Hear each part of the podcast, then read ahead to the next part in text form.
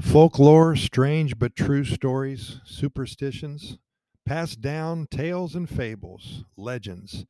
In our beloved country are a set of stories and traditions that are deep rooted within the popular narrative folklore. They refer to any extraordinary, unreal event, yet with tiny traces of reality. In these, themes of the country's history, mythological beings, the magic of indigenous or African cultures, wandering souls, supernatural beings, origins of distinctive places, among others, are found. For most locals, these stories are considered to have really happened. Nowadays, all these legends have been grouped as legends of our land.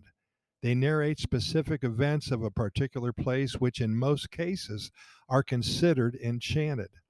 Also, there are religious legends that refer to manifestations of divine presences.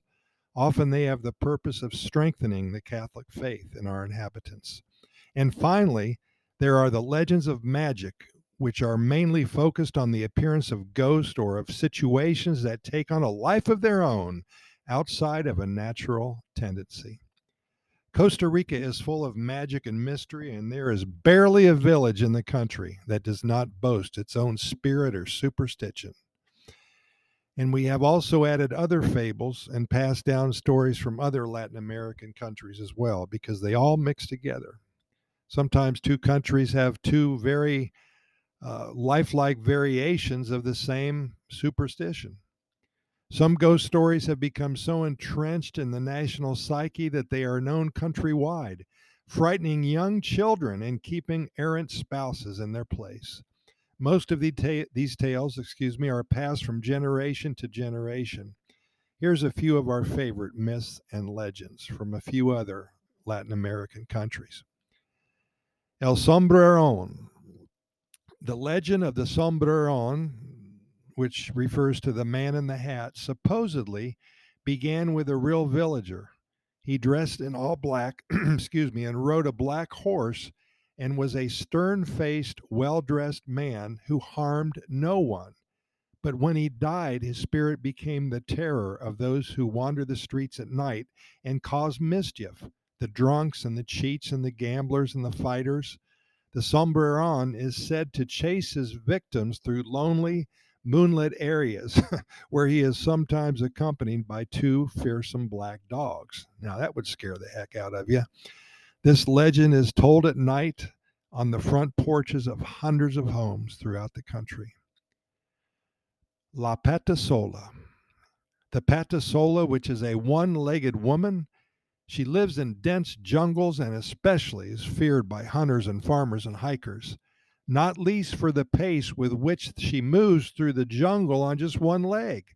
Some say the Patasola appears as a beauty who entices men into her lair and then traps them as an ugly, wild eyed woman who smells funny. Others say she attracts men by screaming for help before transforming into a murderous, blood sucking beast. Men supposedly tell the story of the Patasola to frighten their wives into being faithful and also instill a weariness of the jungle. La Madre Monte. Madre Monte, which means Mother Mountain, is a stout, elegant woman who wears moss and leaves and a green hat that conceals her face. Sounds like what Mother Nature would look like. She lives in dense jungles and supposedly bays and rivers, causing flooding and heavy storms. Madre Monte haunts those who steal other people's land and cast plagues on cattle owners who have stolen land from others. She also dislikes unfaithful spouses, vagabonds, and general mischief makers. And she punishes them by placing insurmountable obstacles in their path when they walk through the jungle. They eventually fall asleep with exhaustion and do not wake up ever. There's so much synergy in Mother Nature, and it's been going on for hundreds of thousands, tens of thousands of years.